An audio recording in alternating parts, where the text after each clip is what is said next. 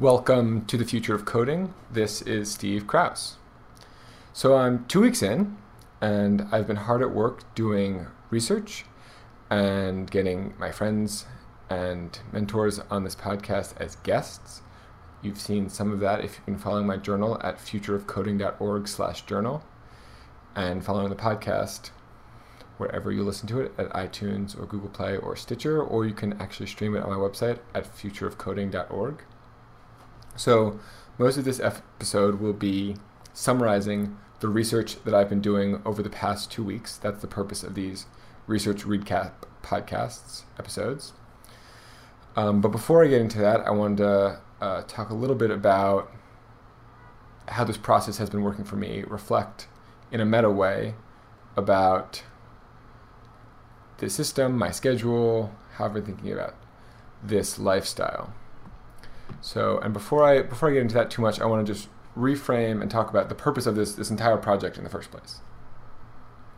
So, and, and, and this has been evolving, but the purpose of this project that I see now is bringing the future of programming nearer. We all have slightly different ideas about what the future of programming looks like, and, and mine are evolving as well, just like everybody else's.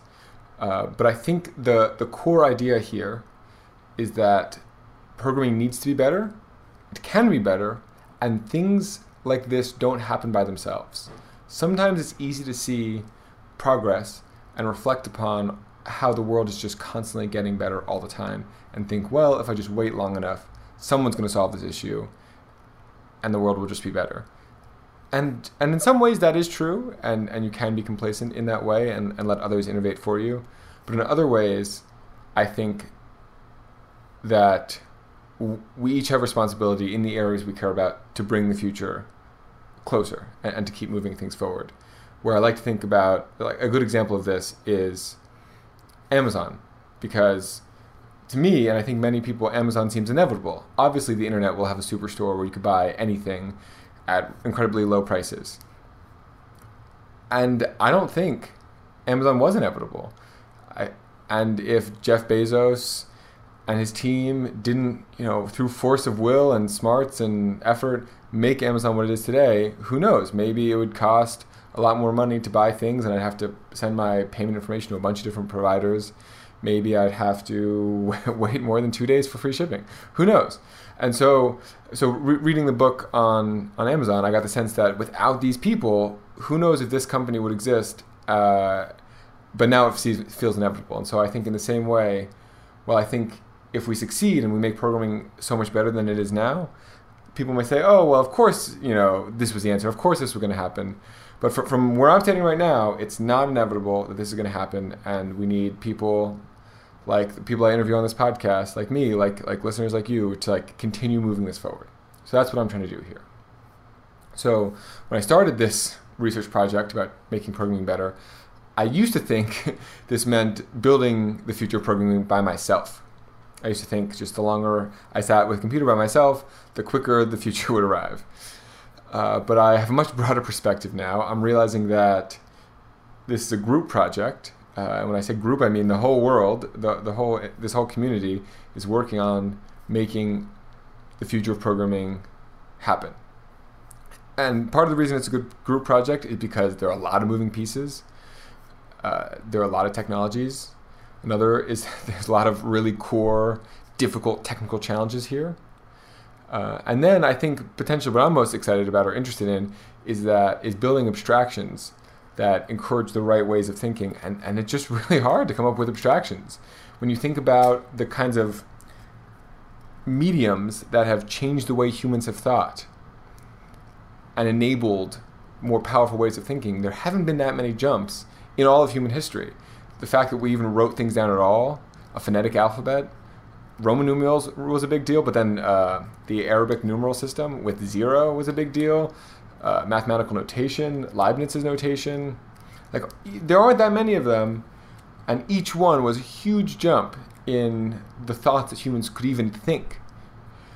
And and I'm thinking that it would be really amazing to create the next generation of, of those kinds of tools. Uh, but it's hard, and we need as, as many people as possible noodling on these ideas, throwing up prototypes, talking to each other about what they're working on. that's that's the way we move forward. So the past two weeks, I've mostly been doing research into other people's prototypes, talks, essays, and products. And towards the end of this two week cycle on Friday, I spent a bit of time prototyping some of my own ideas, which I was getting really excited about. Um, and, I'll, and I'll, get I'll tell you about that in a bit. But before I talk about any of the links or my own prototypes, I want to just say that doing research into other people's products and videos and links and essays was so much more tangibly helpful than I thought. Part of the reason I started this entire project in the first place in a structured way with a podcast and a website is because doing research on my own in a vacuum just felt so unproductive. Like I, like I wasn't getting anywhere. It, it, look, the more links I clicked on and read about, the more links that, that I would find because each link linked to other things that I hadn't already read. So it, it, just became overwhelming and it seemed like an unending problem where I wouldn't, we're just in a hamster wheel, I wouldn't be moving forward.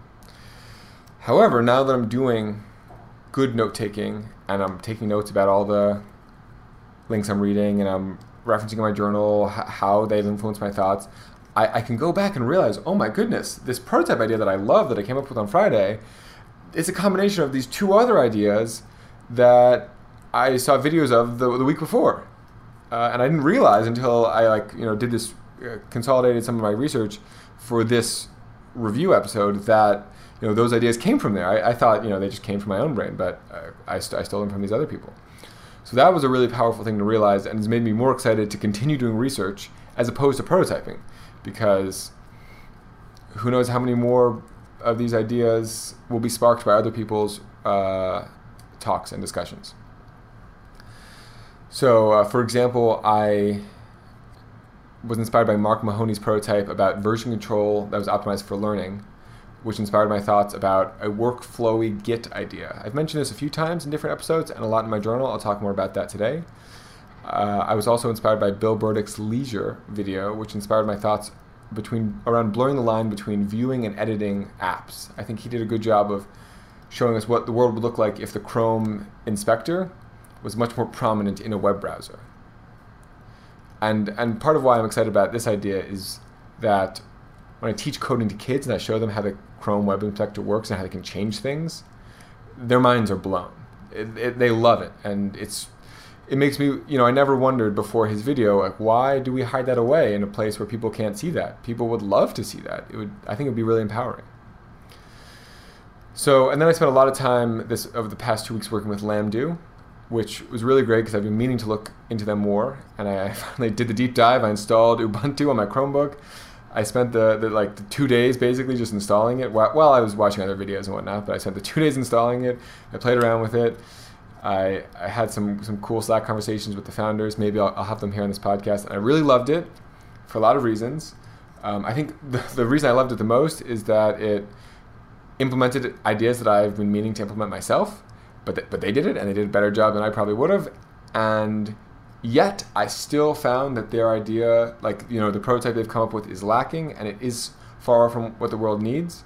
Uh, uh maybe I'll get there in a bit. I'll explain why. Oh well, here I'll just I'll say briefly. I think the reason Lamdu and Luna potentially, you know, I don't really know Luna too well, but potentially what's and, and even Unison potentially what I find missing from those um, while they do eliminate all syntax errors and all type errors and all runtime errors, uh, they don't enable comprehension. It's the syntax is just still too hard to read. I've spent years programming in Haskell.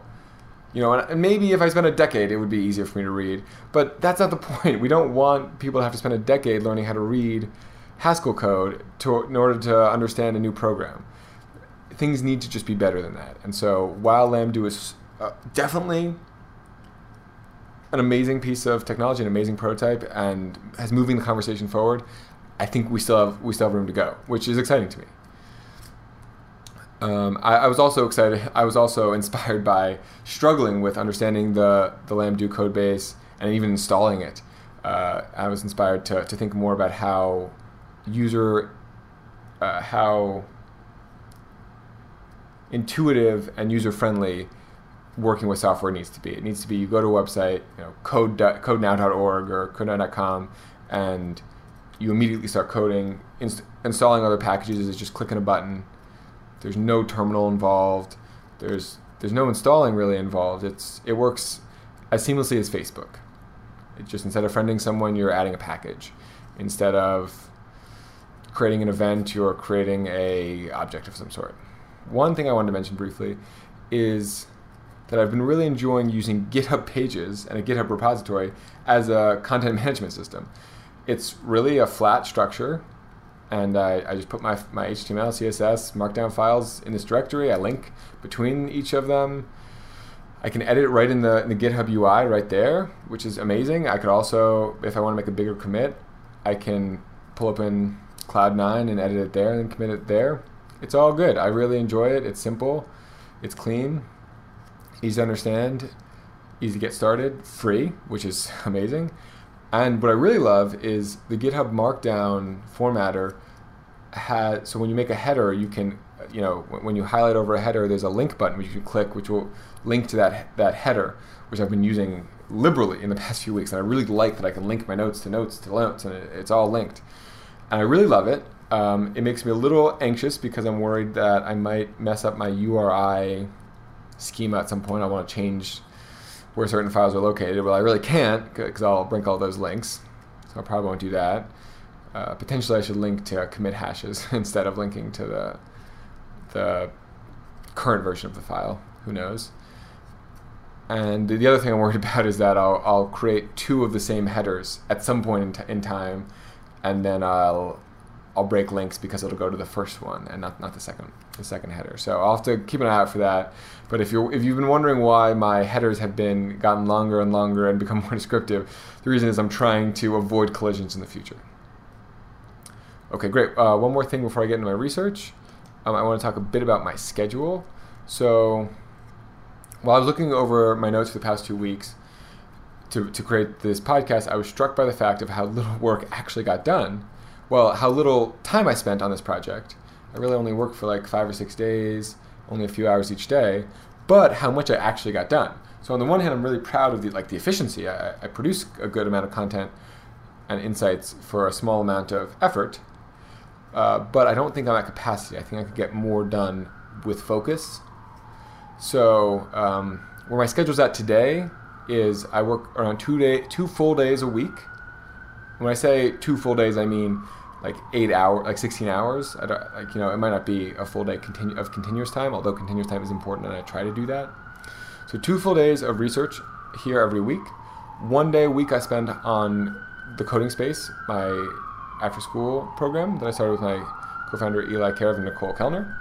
So I, I respond to emails, I help with the curriculum, various other tasks, meeting schools and people and whatnot. One day a week I'm mentoring a few people who are developing the WoofJS programming language on woofjs.com. So, because that's a really wonderful project that I that I love to see out in the world, and um, I love improving. So, so I, I dedicated that that kind of time, and then another like the last one day a week of the work week will be doing research and also like random podcast tasks, emailing people, trying to get them on the podcast, organizing the website, other stuff like that. Um, so, so like for example, for my calendar this week, Monday today is all research recap, and it sounds like I'll probably get done a little early, so maybe I'll have some time for some other podcast tasks.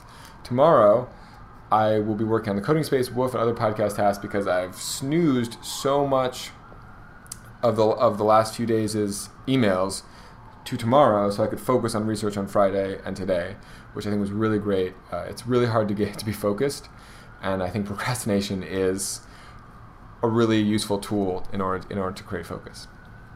And part of the reason people have trouble being focused is that throughout school they've been drilled to not be procrastinators, but sometimes procrastination is the, is the thing you need if you want if you want focus, especially on research. Um, my one of my idols, Richard Feynman, talks about how he he would always tell people that he was irresponsible, so they wouldn't give him responsibilities so he could focus on his research. And I really admire that, and I hope I, I see my future uh, telling people that I'm irresponsible so I can avoid certain responsibilities that will take my focus away from more important things. So on Wednesday, I'm going to be doing mostly research the whole day, but I might have to do some random inbox emails and tasks if I don't get them all done tomorrow. Thursday will be all tasks, no research, and then Friday will be all research, no task. I, I, have done a pretty good job so far of keeping my Friday sacred for some deep research and thinking, and it worked really well last Friday. Uh, partially with the help of, of my shower. If you, if you look in my research journal, you'll see that Friday afternoon I was having trouble focusing with technology distracting me, so I, I hopped in the shower and took, took a long shower. Good thing we don't have a drought in New York. Uh, and, and I have um, waterproof notebook in my shower. So I spent maybe an hour, maybe an hour and a half getting all wrinkly, taking like five pages of notes about different prototypes. And it was a really productive hour and a half. So hopefully that offsets the waste, the waste in water that happened there. So in reflecting about my schedule, I see that there's not much time for real research during the week. So potentially as this moves forward, maybe I'll scale back on some of the non-research tasks. Like maybe I'll I'll take a break from Woof for a few months. Maybe I'll uh, take a break from the coding space um, in a few months. Uh, I've also been thinking about watching less TV at night or having one less plans with family or friends per week, so I can have an extra three or four or five hours every week towards research. I think I think uh, even just a little bit would be helpful here.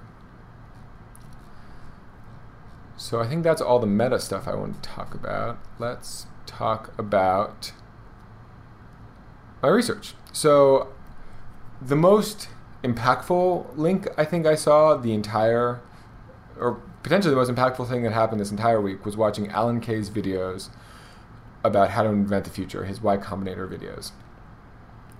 And really, there was just this one part about those videos. I'm sure there was a lot that I have subconsciously that was good, but there's one part that I really took to heart is having a relentless problem focus. In the past, I've seen this advice before, and I intellectually know that you should build a product to solve a problem. But often in the moment, I get distracted about that, and I lose sight of the fact that you have to solve problems. I'm a, I'm a technologist at heart, and I really like building things for their own sakes, just because they're cool, just because they're fun, just because I enjoyed it, just so I could share the code with someone. Similar to how an artist makes art for its own sake uh, art doesn't solve a particular problem sometimes, it's just fun to make, fun to share. However, when I'm trying to build towards the future of programming, there is no place for this solutionism. And, when I say solutionism, I mean looking around at the tools you have in your tool belt, looking at the Lego pieces on the floor, and asking yourself, what can I do with these? This methodology becomes quite dangerous when you're convinced that someone would find that thing that you can that you happen to be able to make with the tools at hand useful. That's the perfect recipe to, towards building a product that solves a problem that nobody has. Or as Eric Ries says, achieving failure. I've done it many times and I've seen many friends do it, and it breaks my heart when the smartest, the brightest people we, we have waste their most precious resource, their time, building things that are that are art projects basically that, that nobody will, will use. They don't solve any problem. So Alan Kay does a great job of disabusing me of these tendencies for now, but it's, it's a constant struggle for someone like me who just loves building things. So, the way he put it is that you have to focus so intently on the problem that you don't even realize how hard it will be to solve that problem. It's like you need to build a custom programming language in order to make this thing work, build it. You need to build an operating system from, scratch in order to make your vision, your solution to this really hard problem work. Go for it. This was, and the way he put it was a really big kick in the butt for me because I've always shied away from my most ambitious prototype ideas that would take more than just a few weeks to hack together. While this is a decent technique to avoid getting bogged down in the technical details of a bad prototype, it also precludes me from stumbling into a truly breakthrough idea whose subcomponents don't even exist yet, because that's how breakthrough it is. I've been trapped in an innovation cycle where, I, I'm just trying to make things slightly better than they are now, which isn't what we want. That isn't my goal. I'm trying to make things drastically better. And if I want to make things drastically better, better the subcon- subcomponent, subcomponents of the solution probably don't exist now because if they did, someone would have already combined them into the solution. And that's what innovation is combining subcomponents that already exist. Invention is inventing the subcomponents that don't exist in order to make your solution a reality. And that's what I'm excited about from from that message. And one one very very important subskill here that I'm realizing I need to personally get a lot better at is recording problems that I don't see immediately solutions to. As an innovator, a business person, someone in the world trying to make the world a better place today, I often willfully ignore the ideas whose solutions seem too far out. You say, oh, you know, the problem will be solved when we get to Mars. Well, no, no, no. We, we, need to we need to like solve problems today. We need to make the world a better place today. That's a moonshot. Uh, we shouldn't even think about that problem. We should be working on solving problems that have more immediate solutions. However, now that I am not a business person, or at least in this role, I'm not. I'm working in my own personal R&D department. It's my job to think about these big problems that don't have solutions yet, or not immediate solutions. So I need to retrain myself to write down all these big problems and think about them, especially when I don't have any clue about how to solve them yet. I think that's really, really important, and I've I've slowly been getting better at that over the last week. So the fruit of b- being better at this problem focused thinking is that I've come up with these wacky ideas, uh, uh, maybe this one in particular that I'm really excited about, that I don't think I ever would have gotten to if I was stuck in my rut of thinking about what can I solve with the tools I have, my solutionism trap. So here's how I got there. As I was trying to understand the Lamdu codebase in order to do research into it, I realized how, with even of my decades of programming and Haskell experience, I was unable to understand or even get the barest glimpse about how it all works together. I think it would take another dozen painful hours in order for me to get a good place with it. Of course, if someone on the team walked me through their code or they had a bit more documentation explaining how the code worked, that'd help, but it would still be a struggle and it would be many, many hours before I was able to understand how the code even works, let alone customize things or fix a bug. And I wanted to. A bug happened. I wanted to solve it, and I, I just felt lost. And I'm someone who has the most confidence in the world and the most experience doing this stuff. So imagine anybody with just a few days of experience or a few weeks of experience, it's it's a lost cause. To be clear, the Lamdu guys seem brilliant, and I'm sure their code is re- their code is really clean, clean and, and easy to understand. Um, and that's the point. Even in the best case scenario, representing a software program as a series of folders containing plain text does not lend itself well to comprehensibility. If you, you it's the way I see it is you have code that's like all the way over to the left, and then all the way over to the right is the output, the, the user interface, the behavior that the user interacts with. And if you wanna, if you're a user and you're interacting with the thing all the way over to the right, and you want to change something, you have to travel all the way to the code and pick through it, like you know, sh- shuffle through it, and like you know, tweak things and see all the way over to the right how they change. It's crazy. It's crazy how far apart they are. And so, my initial idea, metaphor, goal for this problem was, what if we could make that distance between the left and the right, the code and the the interface that users work with, closer together? What if you were looking at your app and you could just peel back you know, just peel back from the corner and look under the next layer of abstraction. And what if there were a bunch of layers of abstraction? You just peel back layer by layer, you know, component by component. You like there's one component's broken, you peel back. You see if you could fix it at that layer of abstraction, but if not, you could peel back that layer too. And I think this is this is an idea that I've stolen from a bunch of different researchers in this space. Um, the idea that it, there there are good user interfaces all the way down. The data itself has a user user interface. Um, but I, have never seen it, it really done in a, in a, in a reasonable way, in a, in a real, um, the real context where you have a gorgeous app and you peel it back and you have another usable interface where you can customize the, the top level app. So that was the, the problem that I really had no clue how to solve, but I was excited by the problem and how powerful it would be if we could solve it. And if anyone, when they're on any app, could just customize it right there, submit pull requests, and see how apps work. I mean, you hit the clone button and boom, they're off making their own app right there. And there's no, you don't even have to go to GitHub. It's just, it's just all there. It's all self-contained in the app. Like you know, GitHub kind of becomes integrated in the Chrome browser in this weird way, um, or or even on your phone if you're using an app on your phone.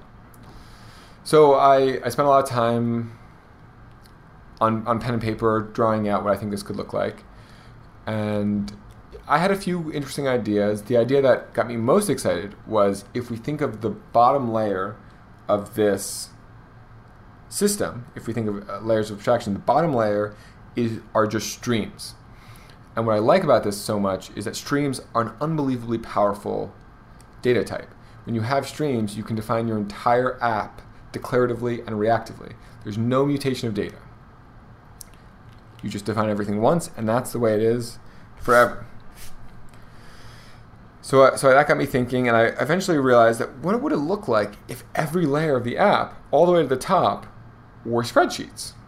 Because streams really are just, you know, s- spreadsheets, and streams of streams could be spreadsheets that contain spreadsheets, and you can filter spreadsheets, and you can aggregate spreadsheets, and even the HTML elements themselves can be spreadsheets, where you have each attribute is a column, and you could have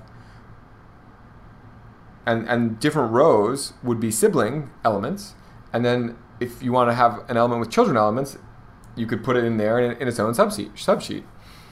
Uh, so that was the thought I had: spreadsheets all the way down, with a with like you know an HTML element viewer on top.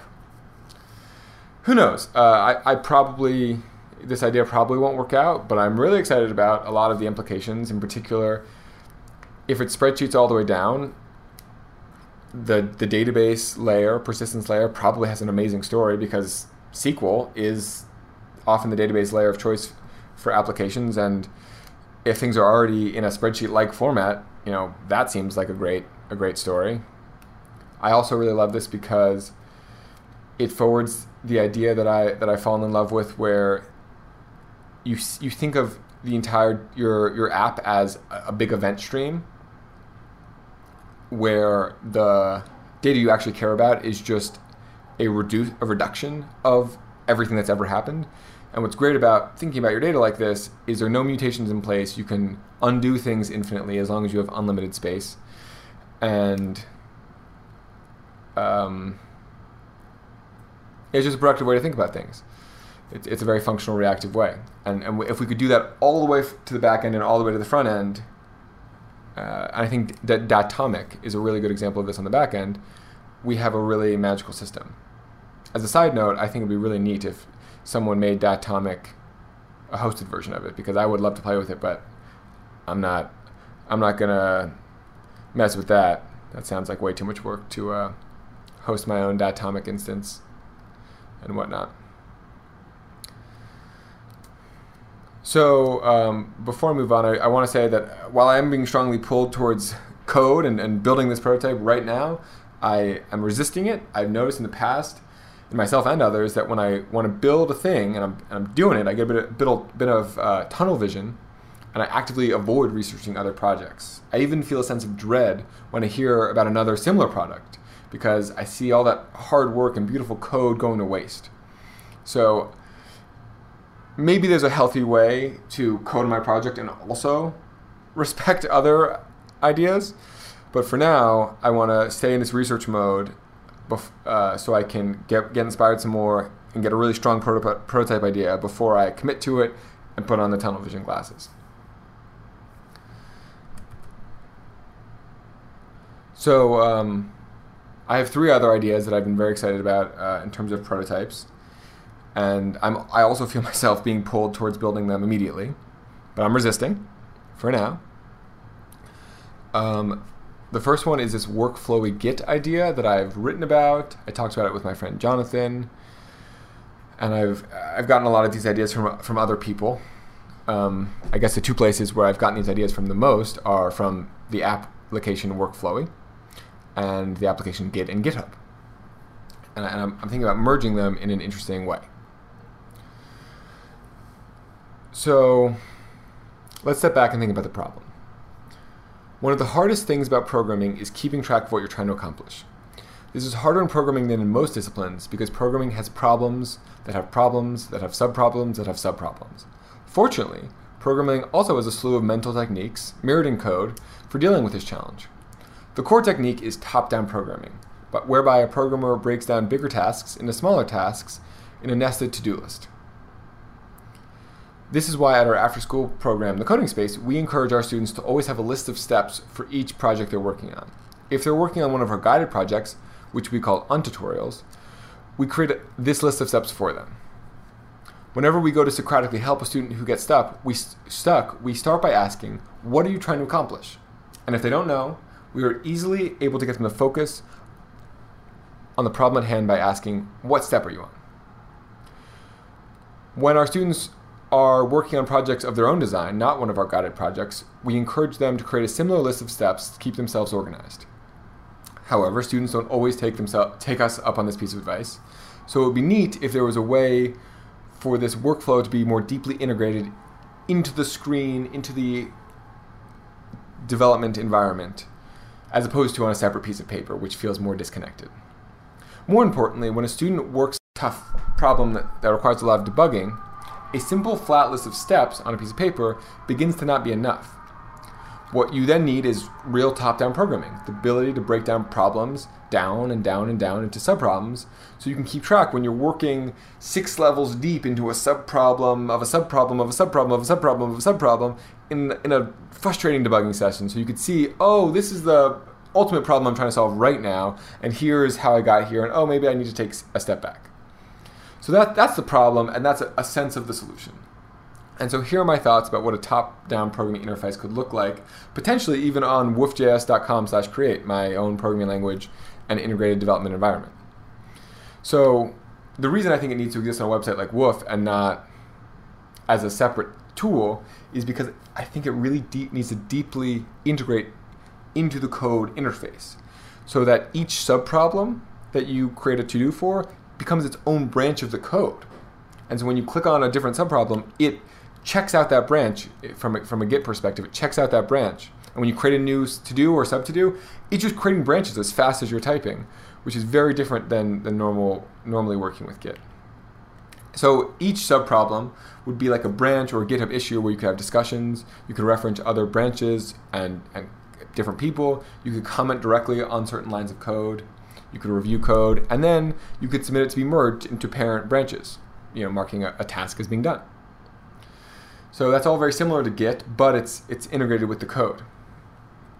So another thing I've been thinking about, um, which probably is too pie in the sky, but I think it would be neat, is if it would keep track of the different projects, the different subtasks you're working on, and how much time you were spending on each one, so it could notify you when it thinks you're spending too much time on a subproblem. Maybe it'll, it'll send you say send you a notification and say, hey, it looks like you've been stuck on this problem for 10 minutes.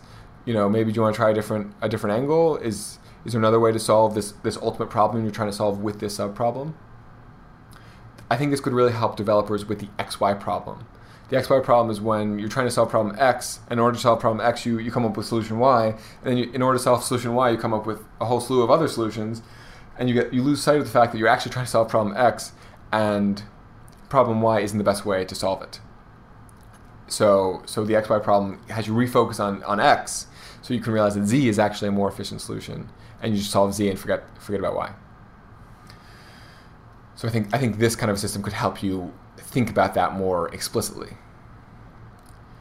So another reason why I think this could be amazing is it combines version control and code development in a way that allows you to jump right into development. So right now, if someone's working on a complex pull request, it's hard for me to jump in and, and help. You know, I could see that they're working on a pull request and I can commit to that. I could branch their pull request and commit, make certain commits. But it's hard for me to jump in because, like, who knows what part of they're working on next, etc. But if they had a tree, a really long tree, you know, their pull request was just one branch, but then inside that branch were like a bunch of like you know hundreds of other pull requests. I could just pop in and, and complete little helper functions, complete little API things. Like I think this could really enable collaboration in a way that Git and GitHub only do one layer deep. Like this could be infinite layers deep. You, you can collaborate infinitely in a way that now you can't. You can only collaborate at the pull request level. This you can collaborate at the any problem level. And I think another way this could be really helpful is it could allow mentors to really help their mentees get started because they could create this tree of, of what needs to get done and the mentee could just go and run at that run at that tree and, and work on all the problems and, and get it all together. And i think that that's a could be a really great platform for mentoring and learning in context. Because it, it would combine like a, a, classroom style learning method online where like free code camp or codecademy where you're you know there's a, a target little goal you have to complete this project you know, make, make a, a function that adds up all the numbers in a list, great. So you do in Codecademy, whatever. You move to the next problem. It's not very motivating. But if, if that was just a sub problem in a longer list of, of real problems and it, and it kind of added up to this project being done, but at each step it was just a well scoped out problem that you could definitely accomplish, that's powerful for, for learning and mentoring and educating someone, welcoming them into a new code base. So, uh, so one open question with a system like this is how permissioning works. Uh, who is allowed to edit what files on what branches? Uh, is it all like a Google Doc? That seems a little messy. Can you clone someone's entire tree of to-dos and branches, or are you just creating more branches on the same tree? I'm not exactly sure how, sure how that would work, but I am proud of myself for writing down this problem, even though that is a big gaping hole in the solution. Sometimes I should also think about how Paul Graham's bottom-up programming ideas could relate here, because they are relevant. Um, another benefit of this system is that it would leave a wonderful breadcrumb trail about how the code was code was built. I'm stealing this from one of the links I was researching that I mentioned above. Um, I think it could entirely replace comments because for each little tiny piece of code, you have not only the, the name of the task that was done when that code was written, so, which, so it's like a, a, commit message but much more granular, but it's also tree structures. You could see the larger task that was being accomplished when that little piece of code was added, you know, infinitely. So I, th- I think it could be a really good breadcrumb trail that helps new developers understand how code works and, and debugging in the future. So, so that's this idea, and I'm, and as you can tell, I'm pretty jazzed about it. Um, and it's also neat because I have this tool that that it could integrate into woofjs.com. So I think that would be a really fun experiment prototype to do. And and after I build it, I could you know roll into class and try it out with different students. I could put it behind a feature flag or something like that. So, so I'm excited about that idea, but again, I don't want to jump to code too soon. I want to, I want to keep thinking about different ideas. Um, so I have three other ideas. They're all pretty related um, and they are building a more reactive game engine. So, so WoofJS is a JavaScript game engine, or you know, animation and game engine, similar to Processing.js, um, but it has the abstractions and metaphors of Scratch, and um, that's good for two reasons. One, it's good because Scratch's metaphors are better than processing; they're just great metaphors. And then two, the students who are using this have, often have come from Scratch; so they already know those metaphors and abstractions, so it makes it even easier to learn the syntax of JavaScript. However, I've been wondering if we could make Woof even better. Uh, we can move away from the abstractions of Scratch and and towards the more modern hotness of reactivity in game development. And I think this would be a fork of Woof. It wouldn't be the same product. It would be kind of a separate product. It would probably be a different name. It'd be a game engine with different abstractions, maybe with some of the same underlying code because I'm the one making them both, but it would be an entirely different project. And uh, so I, I, have in my journal, you could see, um, I, I, came up with this with my, my friend Andrew, I should probably get on this podcast, where um, I showed him how easy it is in, in, in Woof and in Scratch to develop gravity. And so what you do is you, you create a sprite and, and you create a speed variable and then um, you create a forever. And in that forever, that loop that happens every render cycle, you uh, decrease the speed by one and you change the position of the sprite by the speed. And so just like that, the the character will now fall with realistic gravity because you have an acceleration of minus one. And you can mess with the acceleration. And I really love how simple it is. But, but could it be even simpler? So that forever loop is neat, but what if we defined it all declaratively? So what if we said acceleration is negative one, speed is the, the previous value of speed plus acceleration, and the x value is the previous value of x plus the speed. That seems pretty clear to me.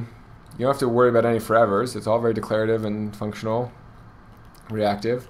There are some real problems here. I don't exactly understand how you'd reference the, the previous value of a thing and, and what is the initial value. There, there are definitely some open questions here, but I'm excited about it. Um, and I think it could also be cool to think about how you could do this with a apparatus-like interface. I think that's how you pronounce it. The website is aprt.us. So it's this really cool interface inspired by Bret Victor, and it I think it's by a guy who's um, who works at Bret's research lab, and and it's uh, very reactive. It's kind of like a spreadsheet like interface where you have you define everything in terms of other formulas and um, and you can define these really cool interactive widgets. But what you can't do is, is have cycles. So I was trying to create objects that would move on their own. Like you know, the x position is x position plus one, but it says sorry, circular dependency can't do that. So what would it look like if you could do that in that tool? Uh, what would it look like if you could have gravity in that tool? I think that tool could be kind of like in between Unity and Woof. It could be a really powerful user interface, or it could be, even be a better Scratch. It could really be a, a cool way to build games on the web in a reactive way, in a way that is very extensible. You don't get the spaghetti code like you do in Scratch. I'm excited about that idea. B- both building a reactive Woof.js, which is a text-based JavaScript library, but a react but reactive and less less like Scratch, less imperative with the forevers, no forevers, um, but also building it in this um, apparatus-like interface where it's more of a spreadsheet kind of thing, less less code, more values. Um, and I think another place, another project that would help me think about this in the right way is trying to build a generic game engine for Elm. Elm is a front-end programming language that I've talked about before, and uh, McMaster University teaches Elm to children, how to make games in Elm to children, and which I think is amazing because it's this exact same thing that I'm talking about, you know. But where I don't like it is at the bottom of their projects they have this section that says don't touch this code. This this sets up your game.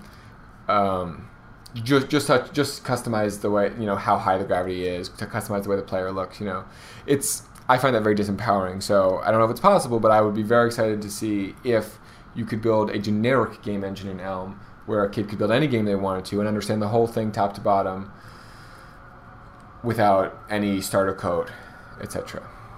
So that's another thing that I could help me think through all of this. So that's it. So that's where my head's been at the last two weeks. I, I've done a lot of reading and consuming, a little bit of prototyping, and thinking about what's next for me. Um, in the next, the next, these next two weeks, I'm going to continue with my researching and reading and and journaling, and and we'll see how it goes. In terms of what's next, let me think. I have I really want to take a look at Eve now that I'm realizing that my spreadsheet and streams idea is probably pretty similar. I want to take another look at IMP, uh, which I, I, heard about from the Future of Programming meeting. Uh, we have a meetup in New York. Um, I heard about that from our first meeting. Um, one of the kids there had sh- showed us IMP and how, how cool it was. Um, so I'll check that out because I'm, I'm into spreadsheets too. Uh, I still haven't checked out Luna, but I have plenty of other stuff, so I don't need to worry about the fact that that's in private beta. And yeah, that's that's about where my head's at. I'm sure I'll add more links to this in the future, and I'll probably also want to make sure to continue listening to inspirational like things like more Bret Victor, more Alan Kay, because those people continue to bend my brains in the right ways. So thanks for listening. Um, again, please reach out if you have things you'd like to contribute to this conversation. You can find me at Steve Krouse on Twitter. My name is spelled S T E V E K R O U S E, and you can see all of the all of my thoughts at futureofcoding.org. And you can also find a lot of this stuff on GitHub. And if you see any typos or things you want to add or correct, please make an issue, uh, fork me, and make a pull request. I'd love to engage with you however you want to engage with me. So thanks again for listening, and I will talk to y'all in a week.